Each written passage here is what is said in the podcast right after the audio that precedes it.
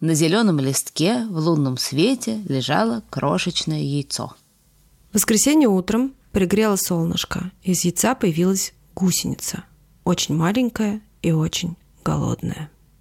«Что бы такого съесть?» – подумала она. В понедельник она насквозь прогрызла одно очень большое яблоко, но не наелась. Во вторник она прогрызла две груши, но опять не наелась. В среду она прогрызла целых три сливы и все равно не наелась. В четверг ей удалось прогрызть четыре спелых ягоды клубники, но и этого оказалось мало. В пятницу ей досталось пять апельсинов, но ей все равно, все равно очень хотелось есть.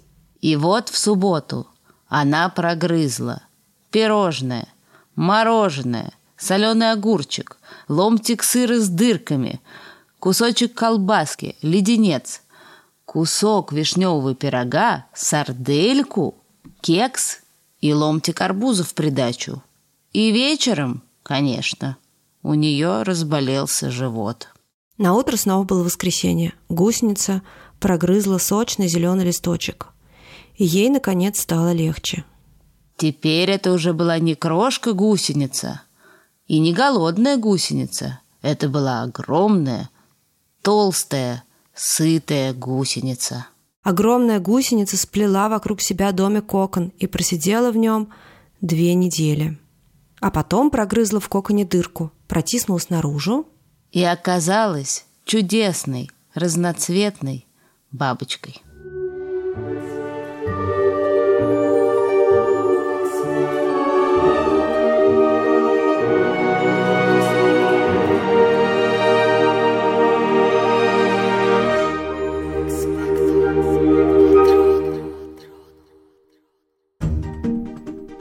Всем привет! Это подкаст «Экспекта Патроном», и с вами его ведущие... Очень голодная гусеница. Это я, Аня Красильщик. И прекрасная бабочка Аня Шур. Это четвертый выпуск четвертого сезона. Мы по-прежнему разговариваем не о книжках и не о вопросах, на которые они отвечают, а о писателях, которые их придумали. Потому что нам кажется, что это ужасно интересно понять, у кого в голове рождаются все эти потрясающие книжки. А еще мы думаем, что их истории в каком-то смысле тоже патронусы, которые нам как-то помогают и на которые мы можем опираться, когда что-то идет не так. Итак, может быть, может быть, кто-то из слушателей уже догадался, кто герой этого выпуска.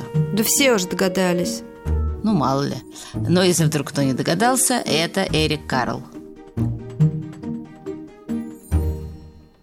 Эрик Карл – это просто мировая знаменитость. Он нарисовал больше, чем 70 книг. А еще большинство из этих книг он заодно и написал. А еще в мире продалось 145 миллионов копий его книжек. А еще есть такой интересный факт. Каждые 57 секунд в мире продается хотя бы одна книжка голодной гусеницы. Вы можете себе такое представить? Вот это слава вот эти книжки, которых так много, э, и которые настолько знамениты, и в том числе «Голодная гусеница», которую мы прочитали, это книжки-картонки в основном. То есть это книжки для совсем-совсем маленьких людей. Ну, обычно их начинают читать где-то с года, или даже чуть пораньше. Ну, как читать? По крайней мере, вертеть в руках и кусать. А потом, годам к трем, дети начинают еще и понимать действительно, что там внутри написано. И, кстати, если вы заметили, то очень голодная гусеница, она еще немножко учит дням недели, немножко учит считать, и даже немножко учит тому, что если обожраться, то может заболеть живот. Ну, в общем, да, Эрик Карл э, главный в мире писатель книжек картонок.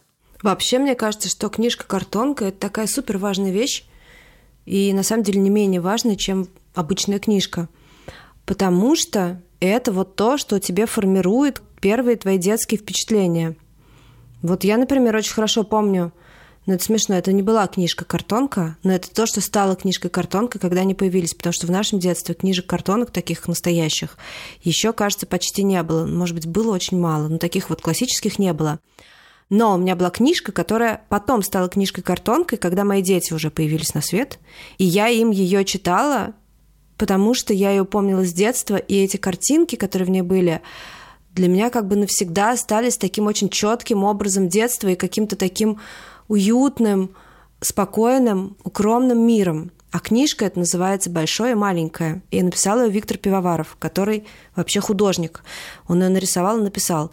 Там речь идет о маленьком старичке, который жил в большом городе, и еще с ним жили разные звери, собака, белка, попугай, и я ее обожаю. И она у меня всю жизнь будет стоять на полке, я в этом ни секунды не сомневаюсь. Подожди, а Пивоваров это тот, кто проиллюстрировал мою любимую детскую книжку, которая «Скандинавские сказки», да? Конечно, конечно, это он. Ну да, нет, я не помню никакой книжки картонки. Было бы классно, если бы у меня в детстве было что-нибудь похожее. Хотя моих детей уже, конечно, были, но, кстати, не помню, был ли это Эрик Карл. Дело в том, что я-то с ним познакомилась с немножко другой стороны, потому что я работала в издательстве «Розовый жираф», и в том числе в мою работу входило продавать книжки на всяких книжных ярмарках. И я регулярно объясняла людям, почему картонки Эрика Карла – это как бы абсолютный то, что называется must-have, то, без чего точно не может обойтись ни один младенец. И это было очень смешно, потому что ты показываешь книжку родителю, он такой, м-м, ну, какие-то тут странные картинки, м-м, а почему у вас в книге дырки? вот, а дальше ты типа подносишь ее к ребенку, и он мгновенно реагирует, потому что вот книжка про очень голодную гусеницу, там внутри такие дырочки, которые гусеница как бы проедает в этих всех фруктах, а также в пирожном и мороженом. И когда ты пальчиком в эту дырочку залезаешь, но при этом эта книжка, мне кажется, это какой-то фантастический эффект. Эрик Карл родился в американском городе Сиракузы и жил там 6 лет. При этом семья его была не американская вовсе, а немецкая. Они туда переехали из Германии еще до того, как родился Эрик. И у него была такая очень строгая немецкая мама. При этом она была хорошая мама, как он сам говорил. Но, как он сам говорил, что ему ужасно неприятно это говорить, но нельзя было сказать, что он какую-то к ней испытывал нежность.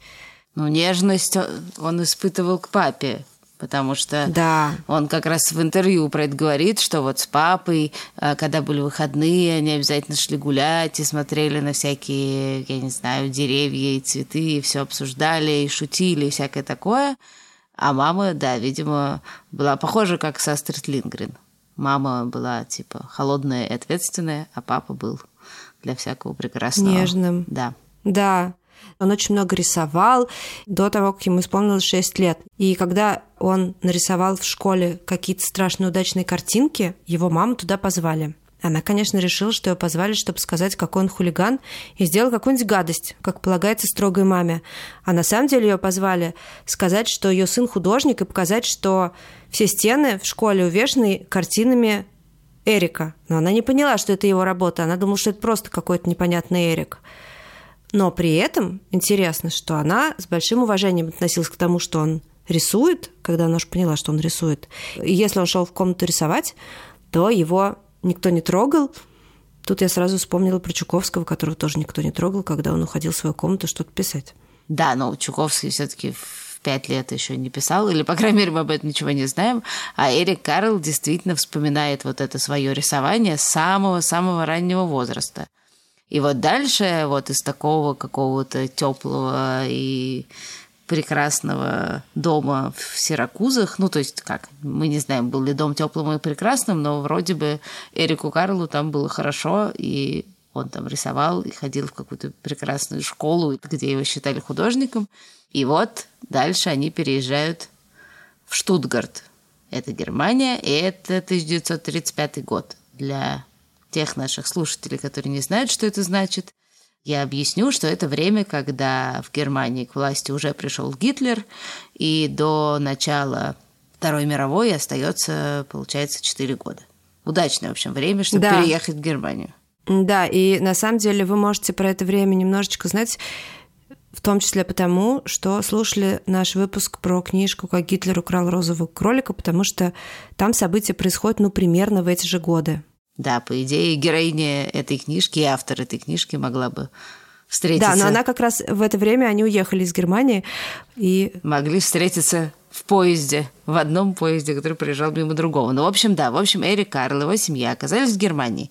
И, ну, так, сейчас мы так говорим, и кажется, что это все было ужас, ужас, ужас, ужас. На самом деле там был не только ужас. Эм, а Эрик Карл рассказывает, что они жили в таком большом семейном доме, то есть дедушка купил, значит, дом целиком – и в нем расселил всех родственников. То есть весь дом принадлежал как бы этой семье. И поэтому там были всякие общие праздники, и общие скандалы, и куча народу, и какие-то, значит, тетушки, дядюшки и все прочие, с которыми Эрик Карл общался. И он очень э, трогательно вспоминает, что там был какой-то дядя Волтер, который был пекарь, и этот дядя потом появляется в одной из его книжек. Волтер the Baker, по-моему, ее еще не перевели на русский, ну, как бы Волтер пекарь. Но, конечно, всякого темного там тоже было дофига, чего уж там. Да, его, например, в школе, в которую он попал э, в Германии, били по рукам, потому что там практиковались телесные наказания. И просто ужас. А еще произошла такая история довольно ужасная. Его отец, э, понятное дело, пошел в армию, провел там какое-то количество времени, а потом попал э, в плен к русским. Если вот как сам вспоминает Эрик Карл, до войны он был э, таким замечательным его другом и таким, э, в общем, теплым человеком и любителем искусства, то когда он э, вернулся, он был абсолютно сломлен. Соответственно, когда он ушел в армию, Эрику было 10 лет, и когда ему было 18 лет, его отец вернулся из плена. То есть получается, что почти все время его взросления его отца рядом не было. Он пропустил 8 лет его жизни – ну да, и он тоже говорит, что когда отец вернулся, он, ну, у него уже были какие-то, какая-то своя жизнь, какие-то интересы, он там уже учился в какой-то классной художественной школе, и, в общем, э, э, в общем, э, он ему уже как бы был нечем с ним разговаривать. А, вот, их довольно грустная в этом смысле история, но она имеет большое значение для творчества Эрика Карла, для того, как стали появляться его книжки, потому что он как раз и говорит э, в своих интервью о том, что помнит эти скучные улицы, серые, и да, еще там где-то появлялся цвет хаки, естественно, как бывает, когда война. И э, вот эта вот вся эта мрачность, это отсутствие цвета, дополнительно его как-то мучило, и что он своими яркими книжками как будто пытается переписать этот кусок своей жизни. Да, а еще а, у него появился учитель рисования, которого звали Гер Краус, и который понял, что Эрик ужасно талантливый. И он, хотя это было вообще-то очень опасно, рассказал ему о том, что в Германии называлось дегенеративным искусством. То есть это картины художников, которые при Гитлере сжигали и уничтожали, и говорили, что все это не искусство, а непонятно что. А это были картины вообще-то Пикассо, Матисса, Клея и разных других великих художников. И он был совершенно поражен, потому что он вообще не знал, что такое существует. И был под гигантским впечатлением – ну да, потому что он-то привык к искусству вот этому нацистскому, такой, это, такой реализм, какие-то бравые люди, которые, не знаю, что куда-то идут с флагами, условно говоря. Ну то есть примерно как плакат или как фотография, такое буквальное изображение жизни – и после войны он пошел в художественную школу и впервые узнал о том, кто такие импрессионисты. А импрессионисты – это такие художники, которые в конце XIX века, на рубеже XIX-XX века а, пытались передать э, свое ощущение от мира через цвета. И это действительно очень-очень красиво. И для него видеть эти цвета был такой терапией. Он таким образом тоже пытался порвать с этим бесцветным, ужасным немецким миром, в котором он провел столько лет. Ну, в общем, для Эрика Карла вот э, рисование это, видимо, с самого начала было вот таким способом уйти в какую-то свою реальность, в которой ему всегда было очень хорошо. Он даже про это отдельно говорит в своем интервью. Давайте послушаем. making pictures, sitting down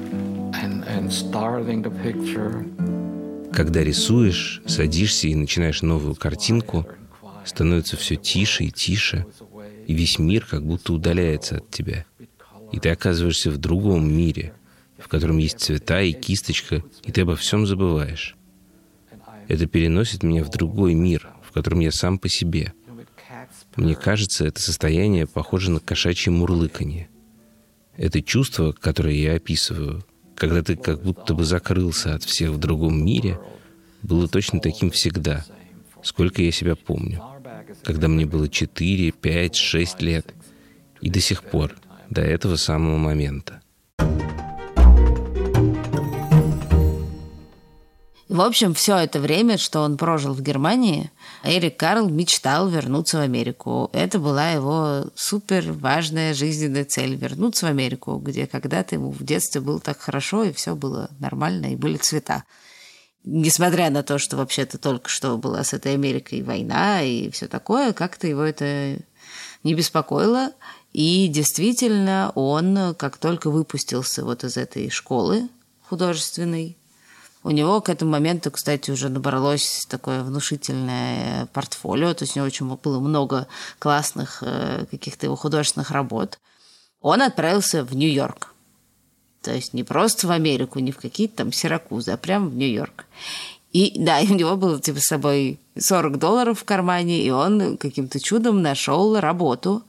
И опять же, не где-нибудь там, а в одной из главных вообще газет американских «Нью-Йорк Таймс». Там работал и еще потом пошел работать арт-директором в рекламное агентство. И вот тут начинается история его успеха. Да, история такая удивительная. Значит, однажды он нарисовал лобстера для рекламы антигистаминных лекарств. Это от аллергии, которые...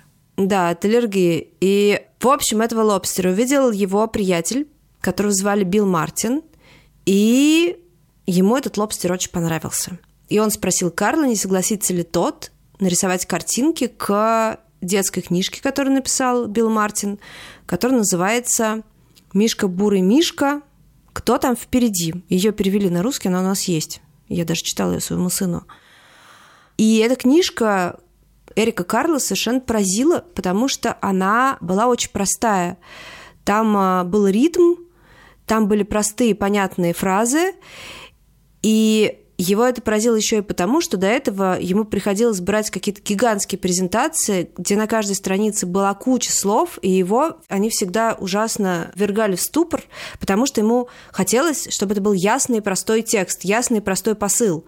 И его никогда не было. А тут вот в этой детской книжке он увидел ровно то, что ему не хватало в тех материалах, которые ему приходилось иллюстрировать, когда он работал во взрослой газете в рекламном агентстве.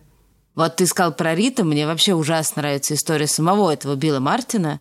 Он, э, ну, вырос в большой семье, был одним из пяти братьев, то все, но он до колледжа не умел читать. Вот не получалось у него читать, но, видимо, у него была дислексия, но просто тогда этот диагноз не ставили. И в колледже нашелся учитель, который обучил его чтению через стихи, через ритм. То есть он услышал эти стихи и смог соотнести слова, которые он видит в книжке, со словами, которые он слышит. Ну, мне сложно объяснить, потому что я не очень точно знаю, как это работает, но просто мне ужасно нравится эта идея, что как бы человек, для которого текст всегда был таким мучением, придумал, как его донести вот до совсем маленьких детей, тоже через этот ритм, но при этом это не стихи. Мишка, Бурый Мишка – это не стихи, это именно как сердцебиение такое. Раз, два, три. В общем, очень здорово. А, и все, вот он это сделал, значит, с Биллом Мартином. А потом, видимо, постепенно дошел до мысли, что он может и сам написать книжку. Хотя он никогда не считал себя писателем, но ему было интересно попробовать. И он тоже взял вот некую идею простую, которая делает книжку, и написал книжку про зоопарк, которая одновременно про счет. Она так называется «One, two, three to the zoo». А раз, два, три, идем в зоопарк. Не знаю, переведена ли она на русский, по-моему, нет. Мне кажется, что нет. Я искала и не нашла ее. Вот. А вот дальше случилась очень голодная гусеница. История это, конечно, очень классно и похоже на такой апокриф. То есть на нечто, что люди рассказывают бесконечно друг другу, и это уже обрастает какими-то мифами, легендами, превращается на самом деле в легенду и миф, но кажется, так все и было. Сидел Эрик Карл как-то в 69 году на работе и ужасно скучал. И ему было абсолютно нечего делать. И как это часто бывает, когда ты сидишь за столом, тебе нечего делать, ты занимаешься каким-то абсолютно бессмысленным занятием. Можно грызть ручку, можно что-то калякать. А Эрик Карл взял дырокол и начал делать дырки в бумаге, в листке бумаги. Делал он, делал дырки, а потом посмотрел на них, и вдруг он подумал про то, что их проделал книжный червь. Да, мне очень нравится, что дальше в этой истории появляется редактор. Это всегда так приятно. Ну, сначала он, наверное, все-таки что-то написал ну, э, конечно, про книжного да, червяка, да, да, да. и сделал какое-то подобие книжки и показал редактору. Его звали Аня, редактор. Ну ладно, Н, хорошо. Н. Мне просто очень нравится. Вот, редактор Н сказала, что э, это очень мило, конечно, очень симпатичный Вилли книжный червь, но, пожалуй, надо подумать еще про каких-то существ. В какой-то момент они чего-то обсуждали, обсуждали, и дальше одновременно, якобы, как говорит нам легенда, Н сказала гусеница, а Эрик сказал бабочка, и все получилось.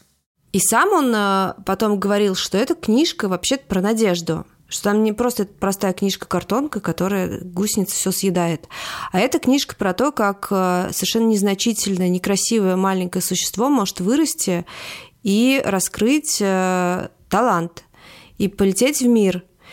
И это такой как раз патронус для ребенка, который сам себя может чувствовать маленьким и беспомощным, и думать о том вообще, что с ним будет, когда он вырастет. И, собственно, эта книжка, она говорит о том, что он вырастет и попадет в этот мир, и с ним произойдет что-то прекрасное. Ну, по крайней мере, про Эрика Карла это правда. То есть он, может, никогда и не был совсем уж мелким и незначительным существом, но то, что вот он из вот этой вот бесцветности и серости и голодного военного Детство. да, детства в Германии превратился в абсолютную бабочку, это точно правда. И он а, тут же, на самом деле, стал знаменитым, потому что эта книжка стала хитом. Для него это было шоком, потому что он совершенно не думал о том, что это будет такой невероятный успех. Он думал, что ну, книжечку написал и написал и так далее. И вообще он, видимо, был очень скромным человеком, потому что его жена, которая зовут Барбара, а называют ее Бобби, всегда говорила, что он а, вообще никогда не думает о себе как о какой-то звезде. И ему важно как-то думать про то, что он талантлив, но об успехе и о славе ему было совершенно неинтересно думать. Очень классно, кажется. Все говорят, типа, я э, не собирался быть успешным. В смысле, очень редко кто из великих говорит, о, я всегда мечтал быть звездой. Ну, правда. Ну, это как-то глупо. Может быть, они мечтали. Да, но на самом деле, когда смотришь на Эрика Карла, вот ну, действительно очень верится в то, что он остался абсолютно простым человеком. Вот как бы совсем без какого-то вот этого вот... Э, без звездной болезни, в общем. Я посмотрела несколько его интервью, и он просто, конечно, потрясающе обаятельный. Такой просто Дедушка Мороз только без длинной бороды и колпака. Но в целом именно так я представляю себе Деда Мороза. Да, он ужасно симпатичный. А, еще смешно, что на самом деле к этой его славе не только он относился довольно равнодушно, но и его и семья. Им было это вообще все как-то совершенно неинтересно. И сам он говорил, что э, дети там приезжают к нему на выходные, и он говорил, о, ребята, смотрите, у меня вышла еще одна книжка, или там я нарисовал еще одну книжку, а они говорили, хм, здорово, а что там по телевизору сейчас идет? Им вообще было наплевать на его эту самую потрясающую карьеру, в отличие от читателей, которые присылали ему тонны писем. Очень понятно. А, нет, мне, мне еще нравится история про тракторы. Про то, что когда он стал супер э, знаменитым, естественно, к нему стали приходить, ну, всякие люди, какие-то, может быть, из рекламы, или там из издательства, типа, знаете, очень вот популярная тема, например, тракторы, или, а вот э, давайте сделаем, не знаю, книжку про принцессу в красном, ну, что-нибудь такое. А он такой говорил, ну, я не, не умею рисовать тракторы. Мне это неинтересно. То есть, в общем, он никогда ни на шаг не отступал от своего вот этого мира. и от своей техники. Честно говоря, не так много есть художников, которые столько лет э, рисуют вот в одной технике, и это как бы... Не надоедает. Не надоедает и, и, и не становится скучным, и поздние книги Эрика Карла не хуже, чем голодная гусеница. То есть нет такого, что он типа изрисовался. А мы, кстати, ничего не сказали про технику, это ужасно интересно. Дело в том, что то, что он делает, называется словом коллаж. Но иногда, когда говорят слово коллаж, э, вы себе представляете там, да, какие-то, может быть, вырезки из журналов, которые накладывают друг на друга. У Эрика Карла другой коллаж. Он э, брал такие, значит, листы, ну, такой белой полупрозрачной бумаги специальной. И он этот лист делает какого-то цвета ну, не знаю, красного, синего, разными цветами. В общем, вот он делает этот лист. Потом он берет еще лист, потом еще лист, потом еще лист. И потом он как бы вырезает из этих листов разные кусочки, накладывает их друг на друга. Поэтому у него ужасно интересные цвета получаются. Очень необычные. И вот в любой гусенице, в любом паучке просматривается вот это вот наложение. А еще у него есть очень классная книжка про морского конька, которую я ужасно люблю. И там эти прозрачные листы с, э, тоже с какими-то такими рисунками, они наложены буквально на э, листы бумаги. И книжка эта, кстати, совершенно Она очень чудесная. клевая, это же она про пап. Она очень умная, на самом деле. Она вот вроде такая совсем простая детская книжка про то, как разные животные, значит, что-то такое э, откладывают икру, морские животные, рыбы, там, те пятые, десятые. А это, на самом деле, все про то, как важен папа. И какой он может быть заботливый, и что он вообще-то ничем не хуже, чем мама может быть. А вообще у Эрика Карла все книжки такие. То есть, ну вот мы уже говорили про гусеницу, да, которая на самом деле про вот эту возможность превратиться в бабочку. И, например, есть книжка про 10 утят, я ее очень люблю. Его вдохновила была какая-то история про то, что в море что-то случилось с грузом, и вывалилась куча вот этих резиновых утят, ну, знаешь, которые ванную такую пищат. Да, да, да, да, да, это знаменитые да. утята. И он нарисовал историю про этих утят и про то, как вот они как бы все расплываются там по разным местам, каждый находится в какое-то пристанище, и какой-то там десятый утенок приплывает к маме утки, ну, настоящий, и он тоже как бы при ней. Но в смысле там всегда есть э, помимо образовательной части, типа счета или дней недели, или цветов, или чего-то, там всегда есть вот эта история. Там гусеницы это про дни недели. А, например, э, есть еще книжка про Божью коровку. Там все про то, как определять время. А морской конек это про то, как э, разные животные откладывают икру. И для него эта образовательная часть была вообще-то очень важной. Ну да, он очень много думал про образование, про детей, ну вообще его все интересовало детское, понятно, что он детский писатель, и он ужасно мне понравилось, как он в одном из интервью сказал, вот давайте тоже послушаем кусочек. Олень и олененок и любое животное и его детеныш. Олениха идет перед олененком, но никогда слишком далеко от него не удаляется. Если расстояние будет слишком большим, олененок ее потеряет. Но если олениха-мать слишком к нему приблизится, олененок не научится ходить. Вот что мне кажется важным в обучении детей. Тебе нужно удерживать правильное расстояние. Мы говорим, что не хлебом единым жив человек. Нам нужна музыка, искусство, книги, поэзия, балеты, джаз, классическая музыка. И это очень важно — знакомить маленьких детей с рисунками, картинками, живописью. Мне вот очень нравится, что то, как он э, размышлял про детей и про то, как важно, чтобы они видели природу, искусство, и как важно, чтобы вокруг них были цвета, и он довольно много для этого сделал, но он еще больше сделал, потому что он открыл огромный музей иллюстрации, э, в котором, естественно, куча была всяких, есть, наверное, всяких занятий искусством, и там есть ужасно симпатичное видео, как дети берут, там вот у них стоят такие коробки с нарезанными вот этими его бумажками, и они берут и сами из них составляют какие-то новые картины, то есть он действительно честно посвятил всю свою жизнь вот этому наполнению цветом жизни детей. По-моему, это потрясающе. Все выходные я провела, пытаясь э, забрать у своего сына Феди, которому почти пять лет, свой телефон, потому что он требовал бесконечно играть в голодную гусеницу. И больше всего ему нравилось то, что ее надо уложить спать. Он все время очень страдал, что гусеницу никак не удается уложить спать, потому что ей надо поесть как следует, укрыться листочком и только после этого заснуть. В общем, голодная гусеница проходит через всю нашу жизнь.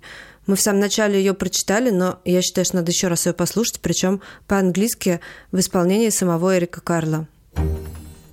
The Very Hungry Caterpillar by Eric Carle. For my sister Krista, in the light of the moon, a little egg lay on a leaf. One Sunday morning, the warm sun came up, and pop, out of the egg came a tiny and very hungry caterpillar. He started to look for some food. On Monday, he ate through one apple, but he was still hungry. On Tuesday, he ate through two pears, but he was still hungry. On Wednesday, he ate through three plums, but he was still hungry. On Thursday, he ate through four strawberries, but he was still hungry. On Friday, he ate through five oranges, but he was still hungry. On Saturday, he ate through one piece of chocolate cake, one ice cream cone, one pickle, one slice of Swiss cheese, one slice of salami, one lollipop, one piece of cherry pie, one sausage, one cupcake, and one slice of watermelon. That night, he had a stomach ache. The next day was Sunday again. The caterpillar ate through one nice green leaf, and after that he felt much better. Now he wasn't hungry anymore, and he wasn't a little caterpillar anymore. He was a big fat caterpillar. He built a small house called a cocoon around himself. He stayed inside for more than two weeks. Then he nibbled a hole in the cocoon, pushed his way out, and He was a beautiful butterfly. пятницу мы с Аней провели два часа, читая ваши письма. Мы смеялись, рыдали, и нам очень хотелось всех вас обнять, потому что это были совершенно прекрасные письма, очень много совершенно душераздирающих вопросов и историй, и э, ужасно хочется всем как-то помочь и что-то хорошее посоветовать, но мы не всегда это можем сделать, потому что все-таки мы не психологи, а мы просто разговариваем про книжки. Но в любом случае огромное вам спасибо и простите, что мы так долго на них не отвечали. Теперь мы будем это стараться делать все-таки регулярно. Как и в прошлом сезоне, мы решили завершать подкаст рекомендации одного из наших слушателей. И вот э, сейчас э, хотим поставить э, запись Антонины. Спасибо большое. Да. Всем привет, меня зовут Антонина, мне 10 лет. Я хочу вам рассказать про книжку Рене Гассини «Малыш Николя». Нам рассказывается про мальчика-школьника Николя, с которым случаются всякие смешные истории. В классе Николя есть мальчик, отличник, Каньян, которого нельзя бить, потому что он носит очки. Родители Николя очень любят и уважают этого мальчика, и Николя, конечно, очень обидно. Эту книжку очень классно читать по-французски, по ней снят мультфильм. И по мультфильму, и по этой книжке можно очень хорошо представить себе эту ревность Николя и досаду. Мы тоже очень любим малыша Николя, а вы можете тоже присылать нам разные аудиосоветы с рассказом коротеньким про свои любимые книжки. И лучше всего отправлять их на почту. Наш адрес podcast.patronus.gmail.com Напоминаем, что мы выходим каждые две недели. Раньше всего мы выходим в приложении «Гусь-гусь», а уже во всех остальных местах, где вы слушаете подкасты, мы появляемся на две недели позже.